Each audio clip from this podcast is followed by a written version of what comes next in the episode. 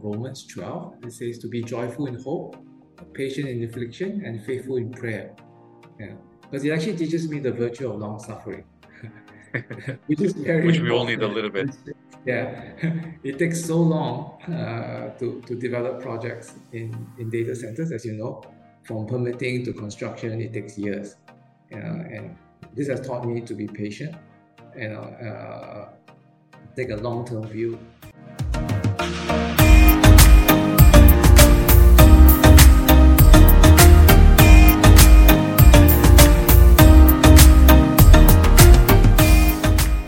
Hello and welcome to another episode of the Great Business Minds podcast, the definitive show for the business of digital infrastructure. I'm your host, Jean-Marc Lima, and I use my experience as a digital infrastructure journalist to dig deep into business issues, but also get to know those who build our digital world.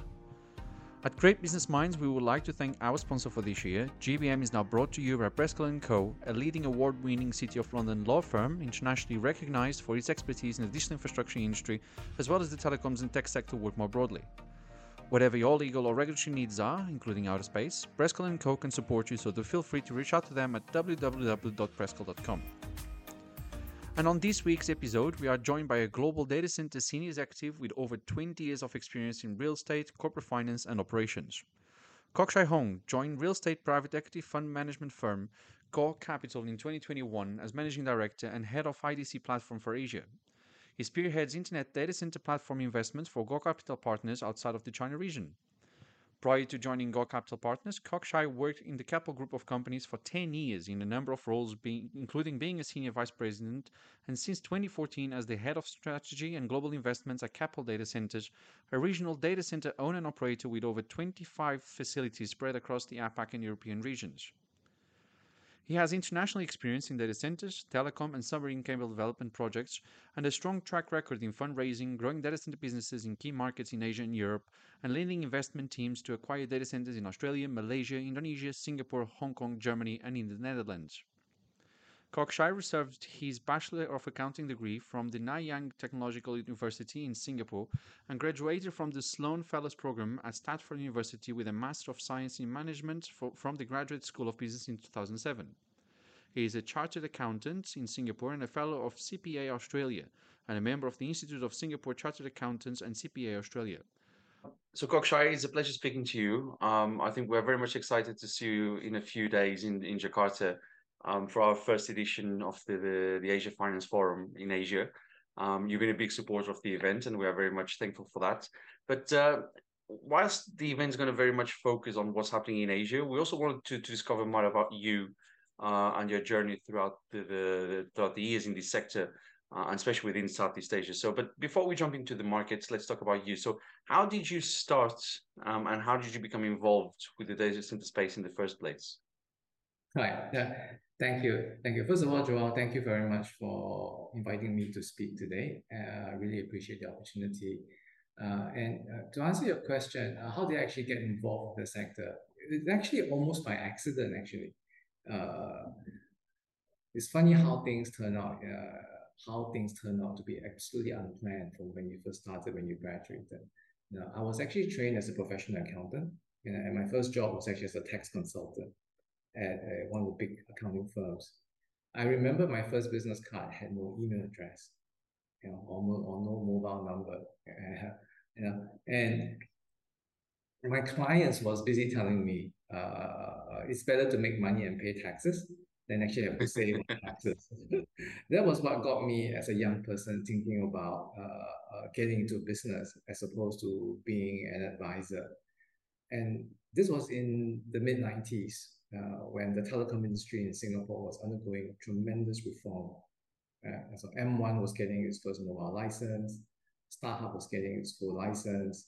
I was then headhunted to help grow SingTel's overseas business. SingTel was the incumbent. It was also losing its monopoly as well. It was exciting times. GPRS. I'm not sure if people remember that anymore. Was being launched. There were talks about 3G. I had lots of opportunities to really immerse myself because SingTel was really getting busy, getting involved in all these technologies. As a young person, it was tremendously exciting. I helped to build submarine cables for SingTel, and had an opportunity to even work in Australia when SingTel acquired Optus back in 2002. You know, that my career in SingTel lasted about 13 years, and then after that, I joined Keppel to be the chief investment officer or the head of investments for its data center business. You know, that was another exciting journey for me, as well as you know, during the last 5 to 8 years, data centers as an asset class became firmly entrenched as a viable and exciting asset class for alternative investors. But it was during my time in SingTel that I had the time and the opportunity to really get involved in all of these asset classes as well.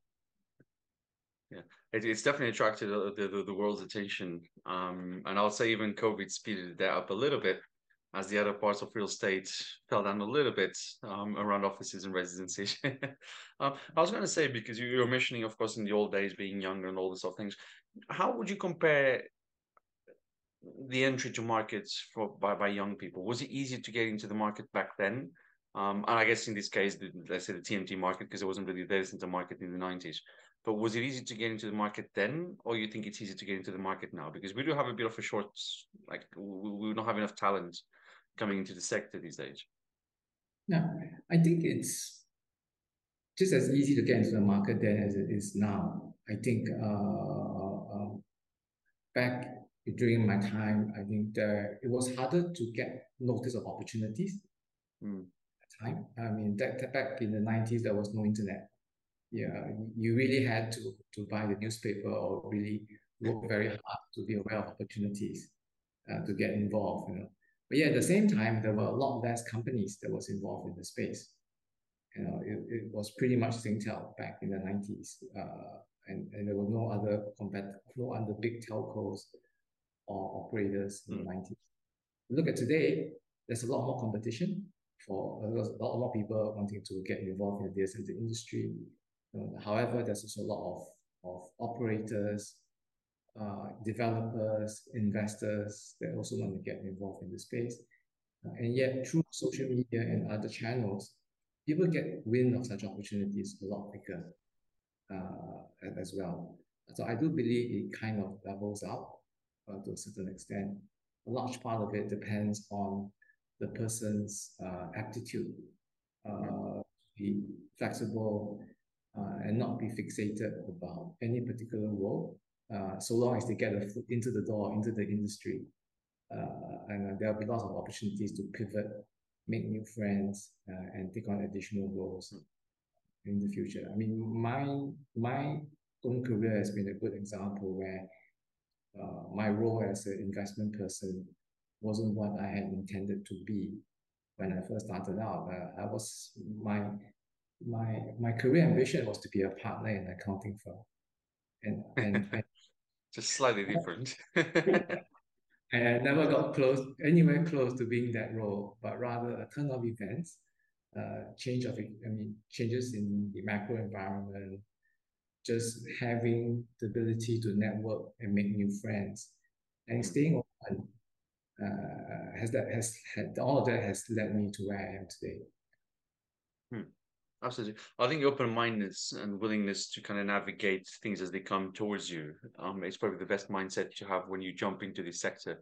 Because again, it's still being formed. It's not fully formed. It's not a mature sector like the office real estate, hospitality, some of the bigger financial sides of the world.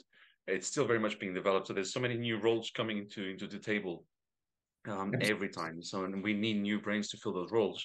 And it is about adaptability. I was going to as well ask you, and especially around adaptability, because one thing that's very important in everyone's journey, it's that one figure that kind of inspires you and mentors you into what you become today and how you think. So who's been that person for you? Who's been that someone that was your mentor, someone that you looked up to and you learned at least one or two things out of?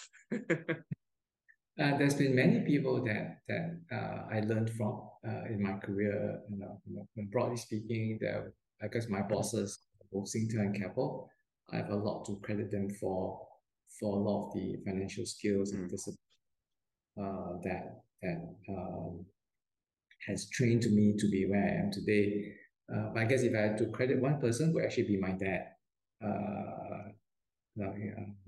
Although he's passed away now, I always remember him and the values of thrift, hard work, being loyal and fiduciary to what you're doing. Because my dad was an accountant for over 30 years in the same company. Yeah.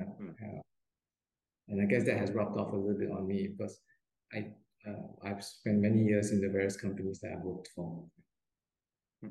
Yeah, which again, especially with younger generations, it's something quite rare these days. I think anyone that breaks the 2 year the 2 year thresholds, that's quite a long time.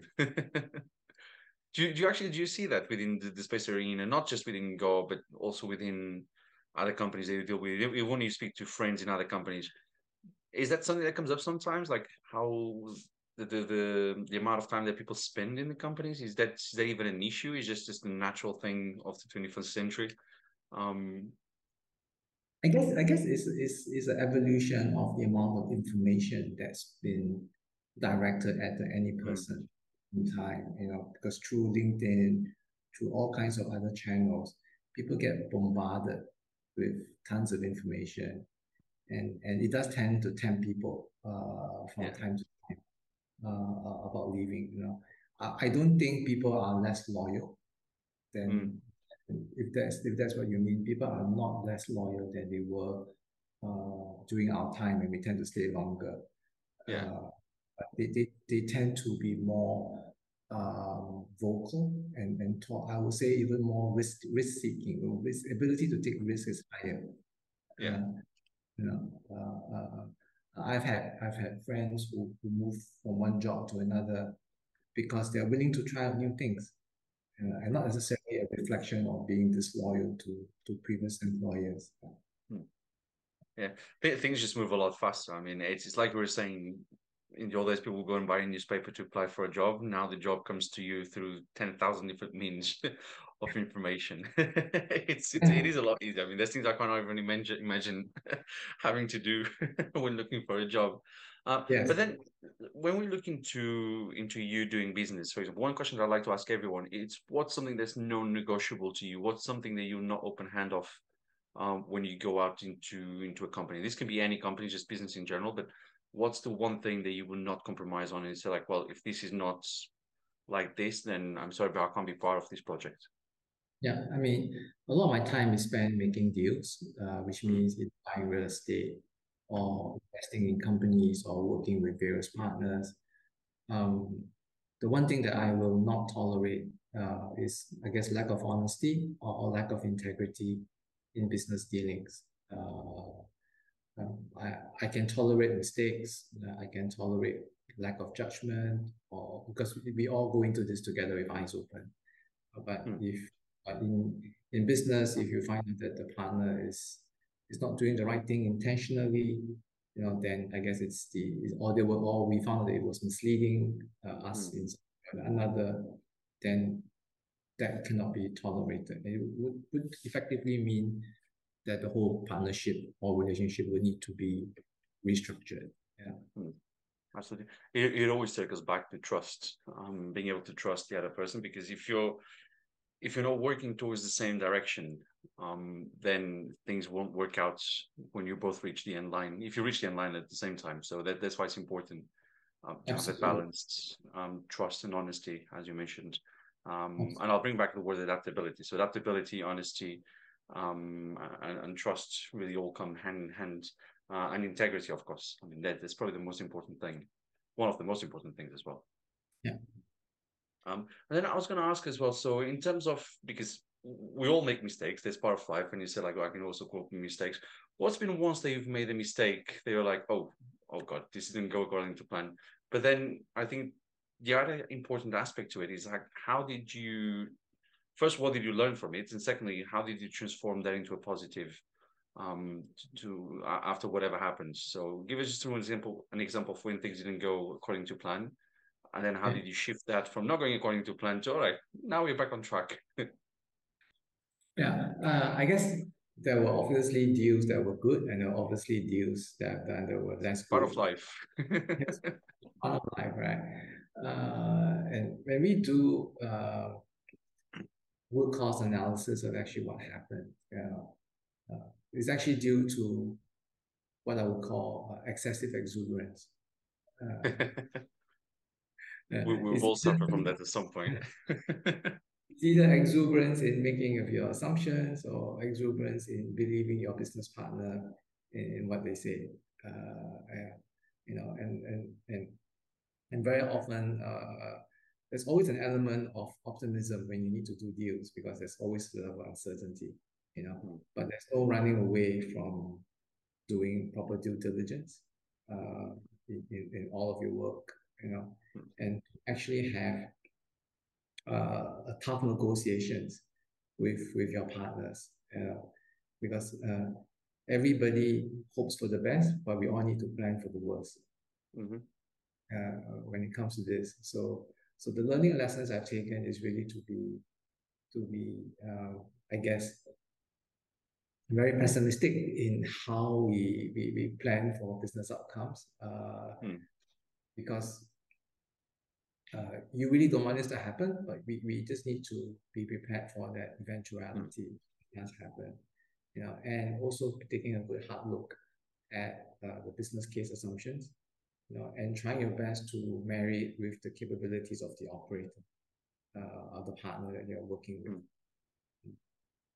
Yeah, no, I mean, it all comes back to planning and having a plan A, B, and C. But I think what you said about the expectations, I don't know about your world, but what we've seen a lot in our world is that a lot of people throw numbers at the table, but we know fundamentals. There's been no actual planning, no diligence behind those numbers.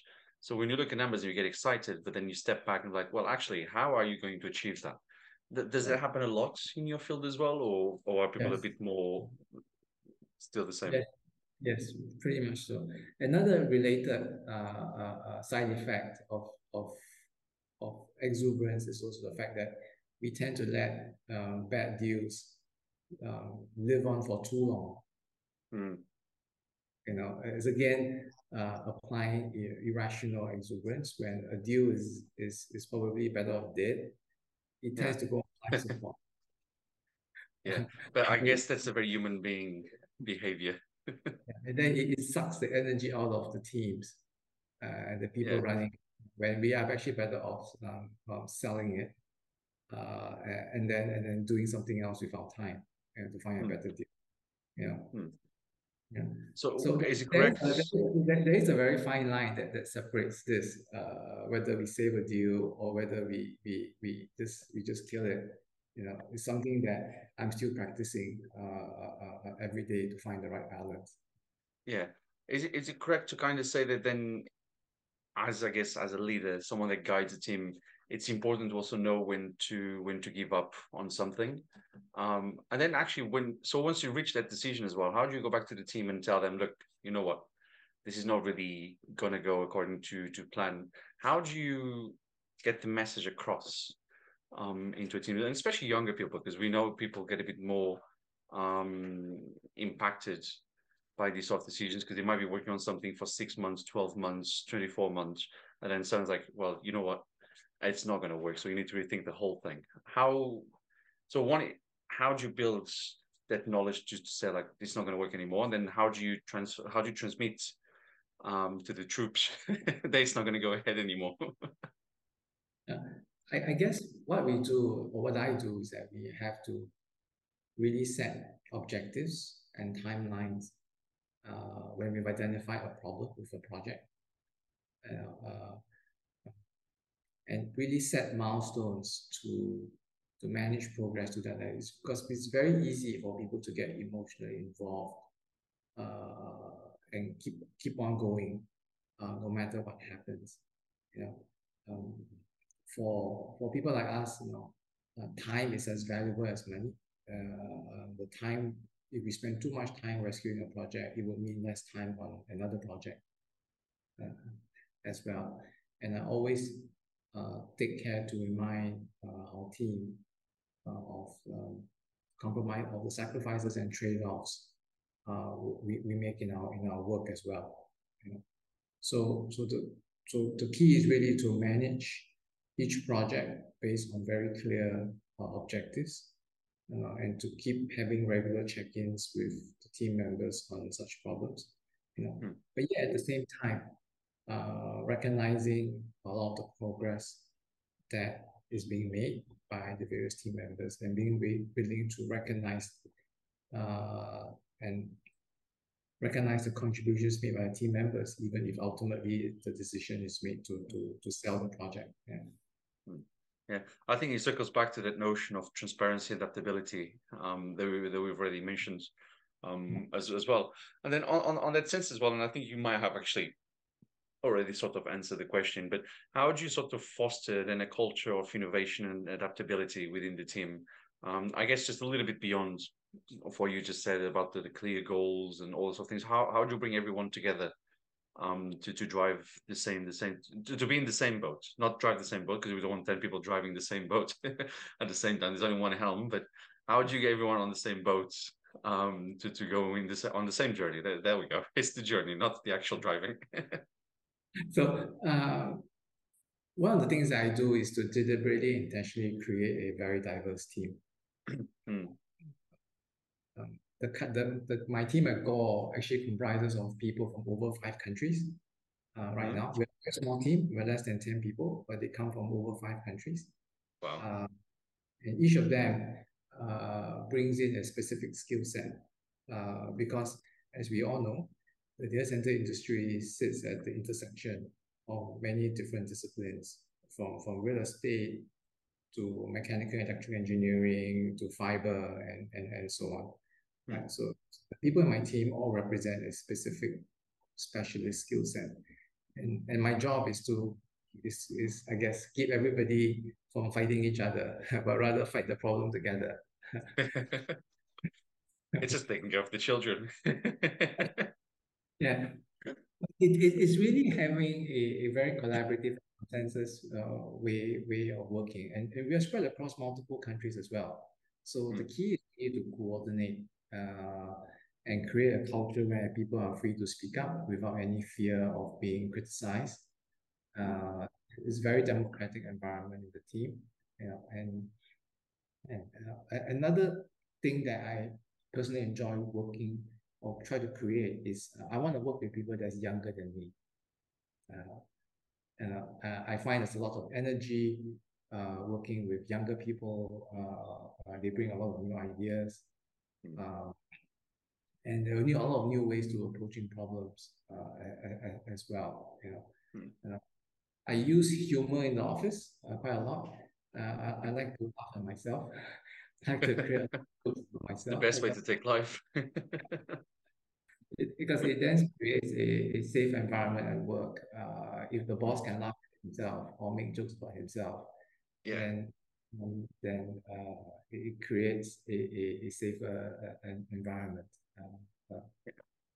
Yeah, I think what you said does go in line with what should happen. Unfortunately, it doesn't happen as much, but it's a diversity of thought and listening to young people as well. I mean, we all know that life experience is very valuable, but sometimes the views of problems, when looked at a different prism, from a different angle, the solutions that sometimes younger people have, which might be more simplistic than ones we think, because we might overthink something because we've gone through a lot of different options and we're just overthinking it. Then you get the person just saying one thing is like, oh, actually, that's not a bad idea. That's a good idea. It sounds simple, but it is a good idea, and that's probably what we need. It's about creating that culture of diversity of thoughts and giving people a stage to speak. Yes. And I think that's what sometimes you see in some companies that people don't get that. And then when they speak, they might go down a rabbit hole where they're not treated as they should. So I think developing that kind of culture where people can do that, I think it's not only clever, but it's very good for their own personal development, not just business development, but even personal development. And then Kok Chye, so before we move into the next part of the conversation, more about the market itself, my last question within this first part, it's really about, well, it's not really about this. What's been the worst and the best advice you've ever received throughout your career? And when I say career, I mean, since you were born, let's put it that way. Like throughout the years, what's been the best and the worst advice you've received? Well, I received a lot of advice.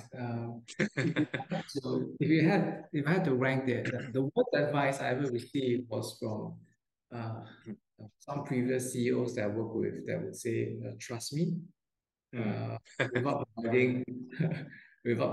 Says that. Yeah, so that really worries me.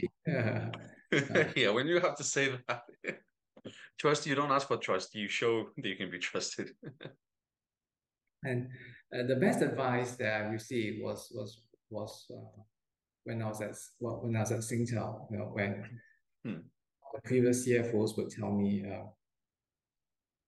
"There's no need to make a decision that quickly," because sometimes when we face a problem, we tend to just jump into it, roll up our sleeves, and then get cracking, So. That applies not only to making decisions, but also to replying to emails, communications, because we tend to be emotional or rash and want to shoot out a quick reply.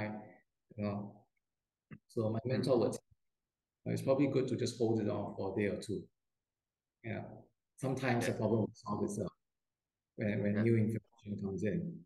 And very often I often thank myself for not responding immediately to a difficult situation or difficult email, but give it a day or two and sometimes the problem does go away. Or someone does step in and solve the problem for me. No, but what you're saying, it's I was gonna say it's true. It is true, but it is reality. Knowing when to sometimes just step back and just allowing time. Because that time is the biggest iller for everything. And then when it comes to business, we know that we and especially in this market, because everything is shifting so quickly, and there's something new every week. It's so easy to fall into that trap of like, right, let's just reply. And then it's, as you said, sometimes you do get angry. So sometimes the best thing to do is just to step back and not reply right away, which I think is something that comes with time. People will learn after falling a few times. They will learn that sometimes better to not reply.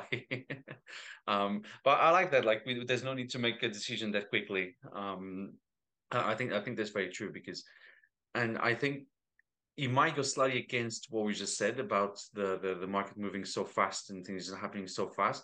But sometimes this taking just a few days, a week to think something through. That's fine, because when we talk about speed, we're not talking about things that would take 6 months to decide. We're talking about sometimes just really just giving it a little bit of a thought before agreeing to something or before pursuing something else. So I like that, actually. It's a fast-moving industry, but we still have time to think. I think that's a good message. Kok Chye, so we move away now from your personal journey and your personal views into the market itself. So I thought before we jump into what Gaw is doing and all that, if you just want to paint a picture of what's happening in Asia, especially within the Asian region in Southeast Asia, what's happening in the market right now, and what kind of predictions have you got for the next 5-10 years? And I mean, predictions are worth where they are, because again, things shift so quickly. What we think is going to happen in 2 years probably is going to happen next month. But what's your just paint a picture of what's happening in the market and what's to come in the next 5-10 years? Right. Thanks. So I do believe strongly that Asia is actually the last frontier, which for data center demand, and it's going to represent a huge amount of growth and opportunities in the next 5 to 10 years. Simply because of a few things. Of course, the broad fundamentals. I mean, there's more people living in Asia than the rest of the world put together. And yet it is a region that is hugely underserved in many of the emerging markets. In some of the Southeast Asian markets, there's not even an availability zone set up by the hyperscalers. And at the same time, everybody is talking about AI, IoT, and all of the other new applications that's coming in. So you can imagine that the rewards for being first in market in some of these countries would be very obvious, for the right investor willing to come in and take a patient approach to developing data centers in these new markets. It's also a continent of contrast as well. You know, there's a mix of mature markets like say Japan, Singapore, and Australia, and a very wide mix of emerging markets where only the few would dare to tread. I would say there are markets like Cambodia, for example, which are very wild. I would say wild, very new. There are markets that are rapidly maturing, like Philippines, Thailand, Vietnam, and so on, where we all expect large amounts of growth, you know, and of course big markets like India, Indonesia, you know, which a lot of investors have already come in, and yet we believe that there's still a lot more room to grow. Yeah. So from an investor's point of view, you can see there's a wide spectrum of returns and risk. Yeah, it's very different from Europe or the US, where it's pretty much a common market due to English culture as well as laws and regulations as well, right? So it calls for a differentiated approach to investing in Asia, and I'll talk a little bit about that when I explain Gaw's strategy. Yeah. Yeah, but that's interesting. Do you still see a lot of people coming into Asia from the US mainly, and I guess a bit of Europe, but mostly the US? Do you still see them coming into Asia and kind of just wanting to copy and paste their business models? Because, I mean, we know that's not really how things work. There's a different culture, there's a different mindset of how to do business. You can't just copy and paste that's in the business from Arizona and put it in Indonesia, Cambodia, Vietnam. But you still see a lot of people doing that? Are people still kind of falling for that? I think we're beginning to see a differentiation in the approach. There are still quite a number of big operators that started in the US and then expanded to Asia. There's a certain kind of merit in that because it is still a market that is dominated by a few major customers. Namely the hyperscaler customers. And when these guys come over from the US or Europe into Asia, although they may lack the local country knowledge, they do bring the customer relationships with them. But they do need to find local teams and local operators to work with them to be able to execute successfully in that market. Yeah. Okay. Oh, well, and then speaking of success stories, talk us through Gaw Capital. So what are you guys doing at the moment? What's the plan? What markets are you in? What's the expansions? Where are the expansions happening? Because, I mean, I think they're happening a bit everywhere. It's actually sometimes hard to keep track of what's happening in Asia because everyone is everywhere. It is a market that's moving very fast. So let me just do a quick introduction about Gaw Capital, and then I'll talk about our plans in Asia for the data center business. So we're a private equity real estate firm founded by the Gaw family back in 2005. So we traditionally started first with the traditional real estate classes like hotels, residential projects, and so on. You know, and very quickly we over the life of seven funds, we are now managing about 40 billion or close to 40 billion of capital under management, right? And our journey in data centers began, I would say, a couple of years ago when we invested in two operators in China, Centrin and Tinker. I joined the firm slightly over 2 years ago with a mandate of growing a data center platform outside of China. And after 2 years, we have projects in 5 countries in Asia, managing over 200 megawatts of development. Our approach to acquiring projects in Asia, we're pretty flexible.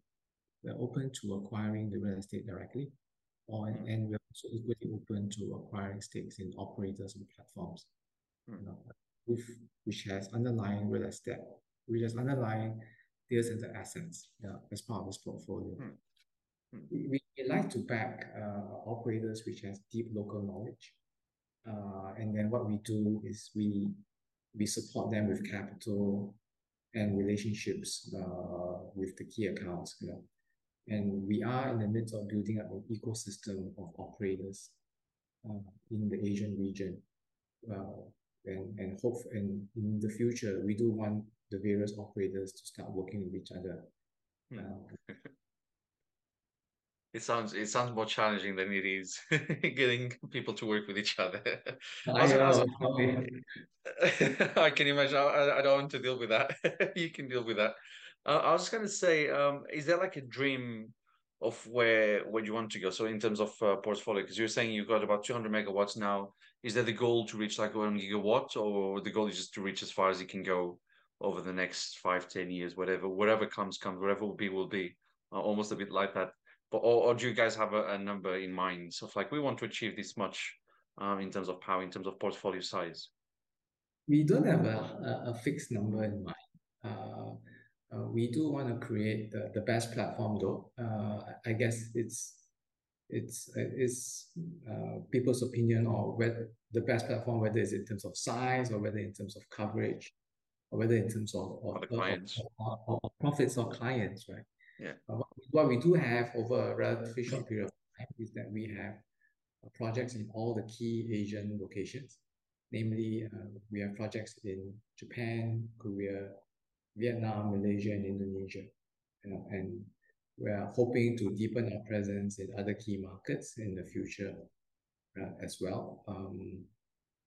These projects are in all the right locations within the capital cities of each of those markets, with the exception of Indonesia, where our project is in Batam, serving as a overflow from. I was actually, that kind of segues into my next question. My next question is actually 2 questions, because it's always 2 questions in one anyway. I was going to ask, out of the portfolio that you've got now, what's the destination, the location that you're most excited about? And then beyond the locations that you're in, what's the one that you think like we need to get there as soon as possible? If you can reveal what the location would be like. So what's the one you're most excited about of where you already are? And then what's the one that's coming up, or the one that you're not in at the moment, that you feel like, oh, we need to get there. This is going to be big. We need to get there as soon as possible. Yeah. So as you know, real estate funds, we're very sensitive to macro changes, so to high interest rate environments, and also, so as you know, it's been pretty challenging the last well, quite a bit of time due to the high interest rate environment. However, we do like Japan. Japan is a market that's been a focus to us. We continue to like Japan very much. You know, Japan is a key market for us, and also for the data center business. We are building 2 data centers in West Tokyo right now. You know, and we're continually looking for more opportunities in the future. As it relates to other markets, right? We're kind of adopting a two-pronged strategy. So we're hoping to deepen our presence in the markets that we already have, because several of our properties we either under construction, and those under construction have received certain levels of pre-commit. Our projects in Korea are also filling up pretty nicely. So we're hoping to add more projects there as well. Other markets, I guess the key one, which is probably too big to ignore, will probably be India. It's a market that we've always been interested to look at, and continue to explore quite closely in that area. Yeah, I mean, India is a very interesting market. I mean, it's a world in itself in terms of opportunities as well, because when you start looking at Mumbai's and Delhi's, Bengaluru's and all that, I mean, it's even each city is almost the size of a country. If you compare it to Europe and even some of the Southeast Asian countries or capitals within, you have so many just within one country. it really becomes a big task to break in. But we'll look forward to seeing Gaw Capital India at some point. You have to find the right deal and the right partner, because India, despite all of its attractiveness, is still a challenging country to execute in. Yeah, it is one of those countries, and everyone says that it's one of those countries you can't just jump in on your own. You need to find that local person that comes with you, and it's not about holding hand, but it's walking alongside you to help build whatever's going to be built. But I was going to ask as well. So in that case, so how, looking within the wider Asian region, and especially even looking at a place like India, for example, how does Gaw Capital differentiate itself from other platforms in the market? And then what's your thought process? How do you determine the level of investments that you're going to put towards a project? Right.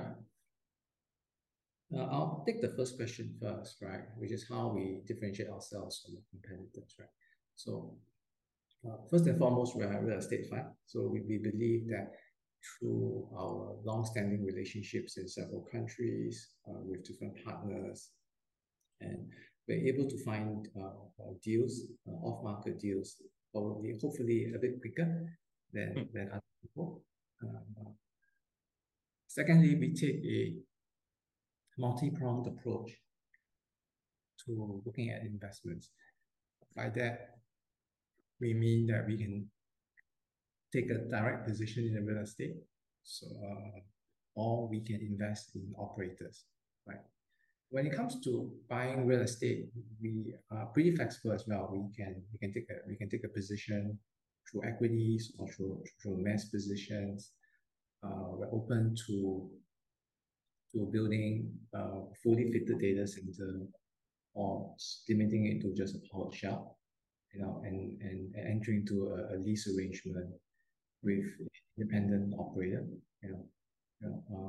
or we can take an equity position in a new platform which has underlying real estate, right? And we are quite open to working with multiple operators, you know, because we believe that Asia is pretty complex place to operate in, right? We believe that if an operator is successful in one country, it doesn't necessarily translate to success in another country. And that in itself provides some diversity and protection against any single risk factor, i.e. like a CEO leaving or key management leaving, because you actually have multiple teams working together with Gaw, right? And this also helps us to deploy capital a lot quicker as well, because you have many teams working with you and not just one. And this approach has helped us to become friends with many operators, because they don't see us competing, especially if we're just providing the real estate and then the operator leases the facility from us, right? And the operators that we invest in, they tend to be carving out a specific region, and we try and minimize as much as possible any conflicts between our various platform relationships that we have. That's very interesting. I've actually never heard someone talking about having the different operators, different CEOs, the diversity of logos within the portfolio as a way of navigating through harder times. So if a CEO leaves and all that, I never thought of that. That's actually quite unique, I would say, and something that we don't see it as much in Europe, I guess. Okay, it's very much just operator focus as opposed to an overarching PE firm coming in and taking over. We've seen a little bit with Digital Bridge, but I think maybe within Asia we haven't seen as much. So that's a very interesting approach.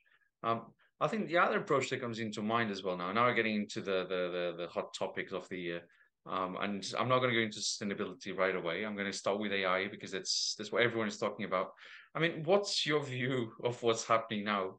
And how's Gaw and how's your portfolio kind of approaching all this? I mean, what's happening, especially what's happening in Asia with AI? I think we're only at the beginning of the for AI. You know, I think as I mentioned earlier in the conversation, a lot of key markets in Asia are still playing catch up to the rest of the world. I believe, for example, Europe and the US are probably 10 of the years ahead of Asia when it comes to deploying digital infrastructure. You know? For example, Amazon only announced their availability zones in Malaysia and Thailand in the last very recently. Yeah. So they're still busy building up their bread and butter infrastructure in some of these key markets. And I think AI only adds more and more pressure for hyperscalers to deploy as quickly as they can. Yeah, in these markets. So I think this only provides a lot of tailwinds for growth in these markets. That's why you're seeing all these big announcements by various operators, investors just piling in. I mean, Johor has now overtaken many markets in Asia just by the sheer number of projects that's been announced in the last couple of months or years, right? And I guess, what is Gaw doing? You know, I think obviously we are growing, or rather we are developing projects in all of the key cities in this area, and we are taking a holistic approach to acquiring land and working with partners to capitalize on these opportunities. We are also looking beyond data centers as well, looking at the underlying technology, looking at the key trends. We think that access to power is going to be one of the key constraints in this market as well. So, for example, through a sister fund, we have invested in an Australian renewable energy supplier that's producing close to 2 gigawatts of batteries capacity in Australia, right? So the company is called GMR, that's short for Gaw Mountain Renewables, which is developing battery storage and solar wind systems in various parts of Australia. So this is an example of how we're taking a holistic approach, you know, to meeting these requirements. Yeah. Okay. Before we jump into the party, I was just going to take a step back and say, because when you said, for example, the EU and US, Europe, sorry, not just the EU, but Europe and the US are sort of 10 years ahead of many locations across Asia. I mean, it might be 10 years ahead, but Asia is not going to take 10 years to catch up. Because I think that's the beauty of this, is that the building and the adoption is going so fast. It's not going to take a decade to reach, to overcome those 10 years of a head start. Is that correct? Yeah, I guess when I meant 10 years, I meant 10 years in terms of how the industry in Europe and US has developed relative to Asia. You know, if you look at some of these Asian markets, they do not have any AZs. Hyperscalers have not set up any presence. The power grids are still very regulated. So it will take a bit of time, you know, for Asia for those countries in Asia to really catch up with the developments that's happening in, say, the key European markets. 10 years was probably more of a figure of speech. That you know, it's still a long way off, and this is where actually the opportunity arises as well. You know, even when these hyperscalers enter those markets, they're probably going to be looking for co-location space as a quick way to enter the market quickly before they invest huge amounts of money to build their own facilities, and this is an opportunity for investors and operators to provide such facilities to them. Yeah, it's still quite amazing that even though there are some challenges, like the ones you mentioned, it's still moving at this pace. So we can only imagine when things get a bit more lined up with the rest of the world, especially on the energy front, how fast or how even faster and bigger this is all going to grow, because Asia will overcome the European and US markets. I mean, in the next decade, we'll definitely have more capacity than those markets. But and speaking of capacity, you've already kind of mentioned, you alluded to some of the energy problems. I mean, energy is a massive topic in the Western world, and especially in Europe, unfortunately, because of the war in Ukraine as well, has become everyone's attention. Is Asia as worried about energy as we are on this side of the planet?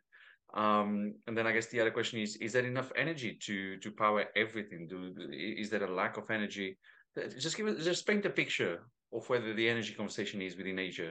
And I assume each country is going to have their own journey towards this. And of course, with all this comes the sustainability aspect to it. So it's, yeah, just give us a quick overview of where Asia is in that green, well, in the power side of things, and then the green journey. I for one personally, I certainly hope that there will be enough green energy to power all of this new demand that's coming in. If not, the whole world will be in trouble. Well, it is all about the power. Right. The challenge again is that where the demand is consumed is usually not where the renewable energy is being generated. I think this is the conundrum that we're facing. You know, there's lots of renewable energy in Vietnam, Australia, you know, and other parts of Asia. However, the demand is actually being consumed, say in Singapore, for example. You know, so besides the challenges of generating the energy, a big part of the challenge is actually in transmission. You know, how do you actually get the renewable energy from where it's being made to where it's actually being consumed? All right. After many years of negotiation, Singapore is actually now undergoing trials to import energy, you know, from as far away as Vietnam. You know, but it's going through all of the national grids of all the countries in between, so say Thailand and Malaysia. There's a lot. And so on, right? You know, so it is getting there, but it is going to take some time. And I'm hopeful that various countries will continue to make progress along the way, you know, and solve that problem. Are there any new energy technologies, and I guess some of them are not that new, but about the adoption that people are excited about across the continent? I'm talking about things like, for example, like nuclear, hydrogen, other things that we don't even know about. What's the new front that people are opening up? Because we know there's a lot of like wind and solar energy being generated, especially India is going to invest massively on solar farms with Adani. But what's like the up and coming things that the continent is looking at? I guess in Asia, everybody is probably going about the renewable journey in their own way. Yeah. Yeah. I guess the first question is, what is a renewable energy? That's probably the first question we need to ask. Yeah. So for example, in Vietnam, they're very big on solar. Asia is solar as well. In Singapore, because it's very constrained, we're taking a different approach and looking at hydrogen from liquid ammonia. And we're going to trials. And all this. Australia is also very big on renewables as well, given the huge land mass that they have. You know, I don't think we're accepting nuclear probably at this point in time. In the West, is probably gradually gaining acceptance at this. I guess probably a question of the cost, as well as the political considerations as well, you know, given that it's quite a sensitive topic, and the nuclear fallout could probably cross into several other countries as well. Yeah. Yeah, it's quite a sensible topic here as well. I was just curious to see. And then my last question for this, and then we'll close off with one final question, but the last question around the themes would be, so when Gaw goes into look into a portfolio or a partner, do you have that thing where if they don't have a green energy strategy, you just don't touch it? Or is the market not there? And be like, well, we need to work with this company to help them build their strategy, their green strategy adoption. How does it work in that sense? How much does sustainability weight when making a decision to invest? It does play a big part because our investors are also insisting on all of our projects having green features. So it's very important that our partners adopt the same mindset. They do not necessarily need to have, achievements or track record, but rather an ambition or plan. And we work with our partners to see how we can achieve that plan together.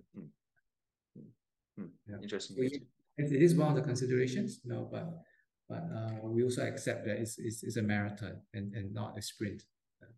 It's about the journey and how to get there as well. Yes. But then, Kok Chye, so I'm conscious I've taken a lot of your time, and you've got better things to go and build other than talk to me and build on this conversation. But the last question we like to ask everyone is, what's the best? What's your favorite quotes? By who and why? Okay, it's actually a Bible verse. If you don't mind me saying, it's from Romans 12. It says to be joyful in hope, patient in affliction, and faithful in prayer. Yeah, because it actually teaches me the virtue of long suffering, which we all need a little bit. Yeah, it takes so long to develop projects in data centers, as you know. From permitting to construction, it takes years, and this has taught me to be patient and take a long-term view, which is what everybody needs in this industry. Yeah. Especially, I mean, just on the regulation side, because so much stuff is not even regulated. Governments don't understand what this is. There's so much education that still needs to happen or has been happening around that, just teaching people like, this is why you need this, and this is why we should change that to allow for this to happen. That alone, I'm sure it's quite, I was going to say, it's time consuming, but also brain consuming. It's a constant battle to show them the business case. It's an exercise in patience where you explain to many people who have never been in a data center before to explain to them how important it is to invest in this early, because as you know, data centers are the bedrock of the digital economy, and it is the way of the future.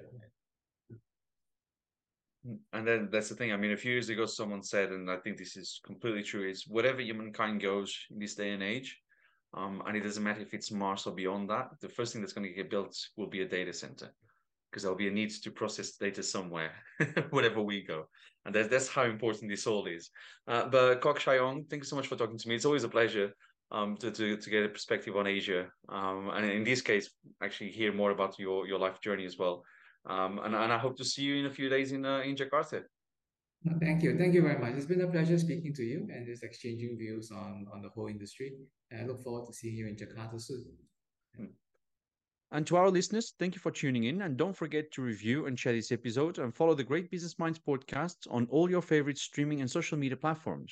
You can find the links in the podcast description. Thank you again to our sponsor, Prescott & Co., a leading award-winning City of London law firm internationally recognized for its expertise in the digital infrastructure industry, as well as the telecoms and tech sector more broadly. Feel free to reach out to them at www.prescott.com. Do subscribe to the podcast, and we invite you back again for the next episode of the definitive show for the business of digital infrastructure, the Great Business Minds podcast. See you then.